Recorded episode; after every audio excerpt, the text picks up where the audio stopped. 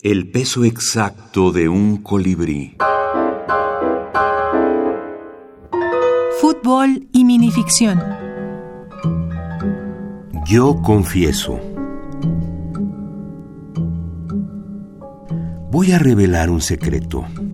No quiero, no puedo llevármelo a la tumba. Yo sé por qué Uruguay fue campeón mundial en 1950.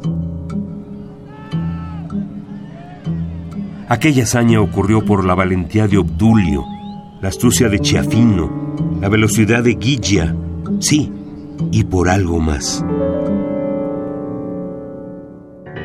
Yo tenía nueve años y era muy religioso, devoto del fútbol y de Dios, en ese orden. Aquella tarde me comí las uñas y las manos también, escuchando por radio el relato de Carlos Solé desde el Estadio Maracaná. Gol de Brasil. Ay, casi de rodillas y llorando rogué a Dios.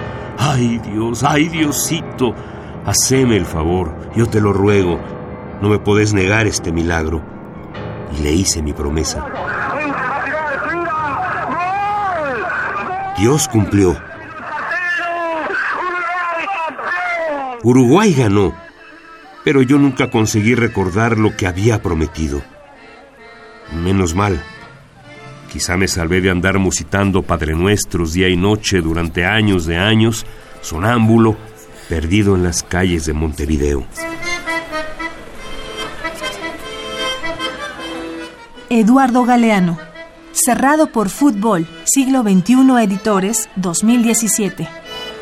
bueno, Borges eh, confirmaba en, las canchas que, que el pueblo piensa con los pies, o sea, que muchos intelectuales han visto al fútbol como una expresión de degradación humana o algo por el estilo y como la claro como la manifestación de la, de la, ignorancia y la brutalidad de las clases sociales bajas ¿no?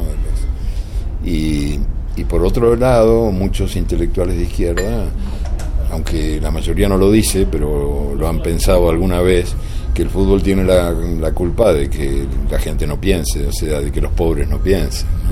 Por un lado están los que, los que desprecian al fútbol diciendo que es la prueba de que el pueblo piensa con los pies y por otro lado los que creen o sospechan por lo menos que el fútbol tiene la culpa de que el pueblo no piense.